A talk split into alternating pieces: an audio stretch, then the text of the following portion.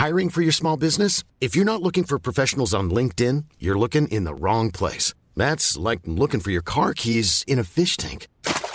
LinkedIn helps you hire professionals you can't find anywhere else, even those who aren't actively searching for a new job but might be open to the perfect role. In a given month, over 70% of LinkedIn users don't even visit other leading job sites. So start looking in the right place. With LinkedIn, you can hire professionals like a professional. Post your free job on linkedin.com slash people today.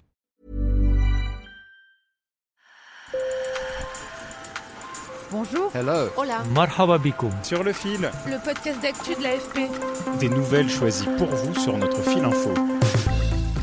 Vous le savez sûrement, à l'agence France Presse, nous avons perdu un collègue, un ami, un journaliste de terrain, brillant et courageux. Arman, c'était euh, le camarade, le journaliste qu'on était toujours euh, super heureux de, de retrouver. C'était toujours euh, la promesse de bosser avec lui et de faire euh, du très bon journalisme. C'était aussi la promesse de, passer des moments incroyables ensemble. C'était quelqu'un de, très vivant. C'était la vie, avec un grand V. Arman Soldin a perdu la vie le 9 mai près de Bakhmout dans l'est de l'Ukraine, tué par une roquette russe.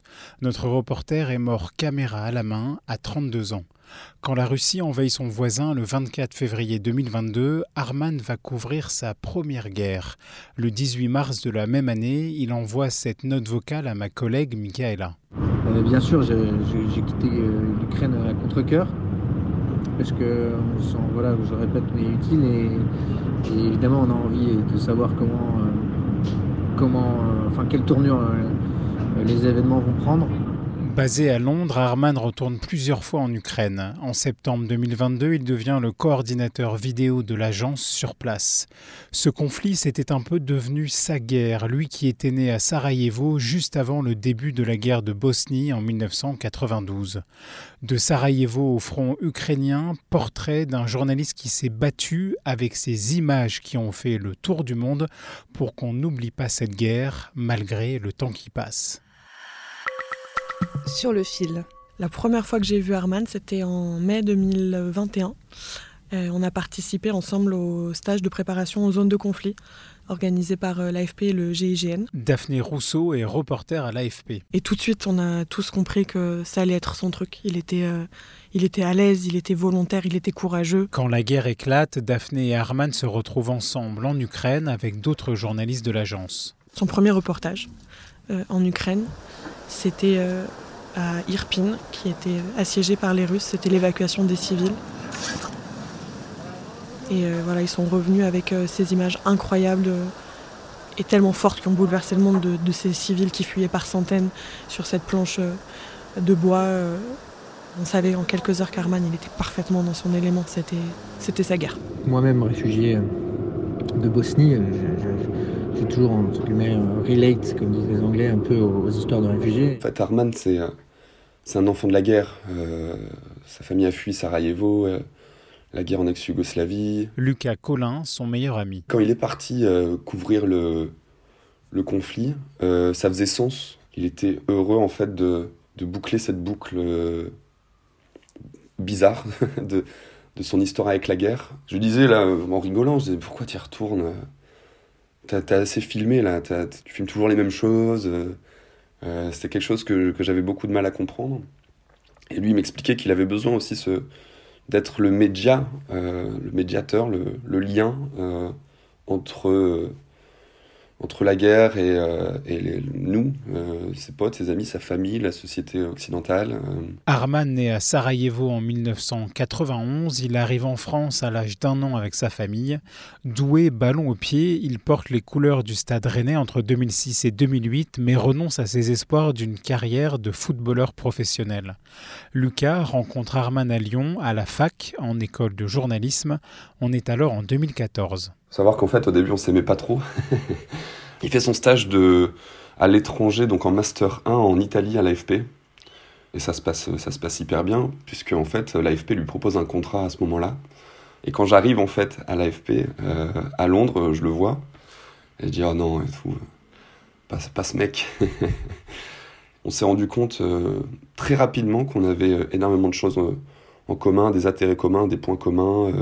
On sortait en boîte ensemble, on travaillait ensemble donc à l'AFP, on, jouait au foot ensemble, on était toujours à deux.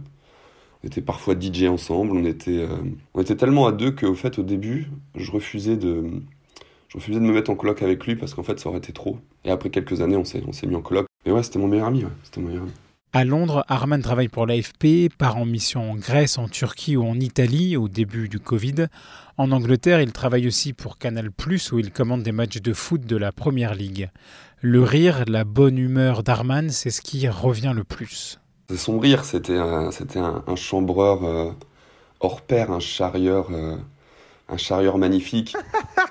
Merci pour ce petit moment. euh, Franchement, ça m'a fait sourire et ça fait beaucoup de bien. C'était les fous rires, euh, un humour euh, incroyable, des imitations. Tombe la neige. Il avait cette proximité tout de suite avec les gens, que ce soit voilà les soldats, une tournée de, de tchèques, il avait cette désinvolture qui leur plaisait, ou les vieilles babouchkas euh, qui se prenaient d'affection pour ce, ce- ce beau garçon qui baragouinait dans une langue qu'elle comprenait un peu, parce qu'il y y a des ressemblances entre le serbo-bosniaque et, et le russe ou l'ukrainien.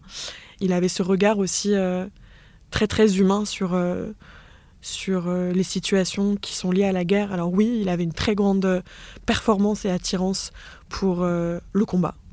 C'était quelqu'un qui n'avait pas peur, qui pouvait se rapprocher du danger, qui savait faire avec ça, qui savait filmer des bombardements, qui savait filmer des situations compliquées quand d'autres auraient été tétanisés. Arman, il y arrivait, et c'est très très très très très rare.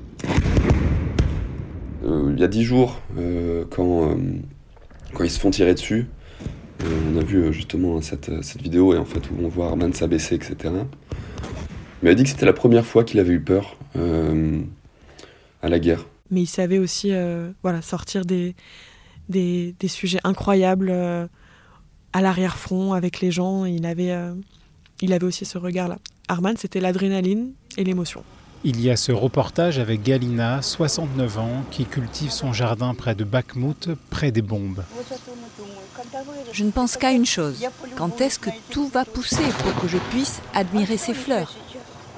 Qu'est-ce que je peux faire d'autre pendant ces bombardements que d'admirer ce qui pousse sur le sol? Ou encore sa chronique du sauvetage d'un hérisson, Arman et le reste de l'équipe de l'AFP s'étaient pris d'affection pour ce petit animal blessé trouvé dans un cratère près du front. Et je viens d'improviser une petite, euh, une sorte de mini biberon avec des trucs pour, euh, bah, avec notre kit médical à nous, quoi. Je pense que, je pense qu'en plus, euh, c'est c'est une histoire qui, le, qui devait faire craquer un peu les, les filles aussi là-bas. à l'international, je pense que c'est ça aussi euh, qui, euh, qui devait bien le faire rire parce que ça le rendait, ça le rendait encore plus, euh, encore plus mignon qu'il n'était.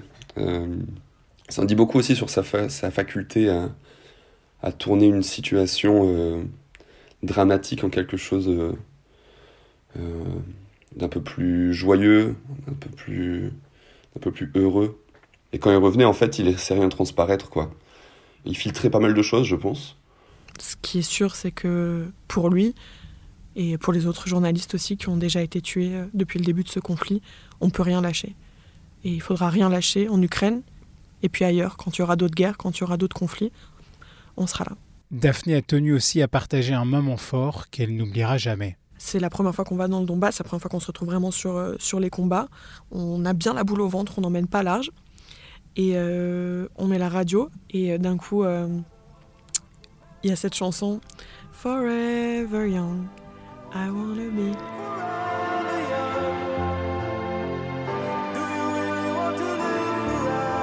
Et euh, Arman se met à chanter euh, à tue-tête.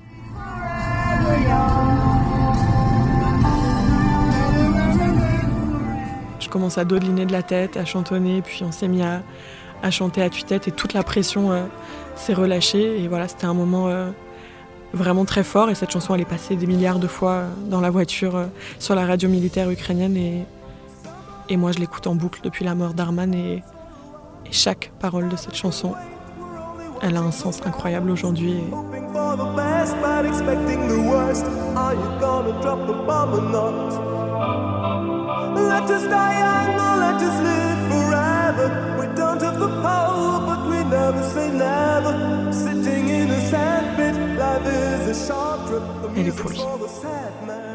C'est la fin de cet épisode de Sur le fil.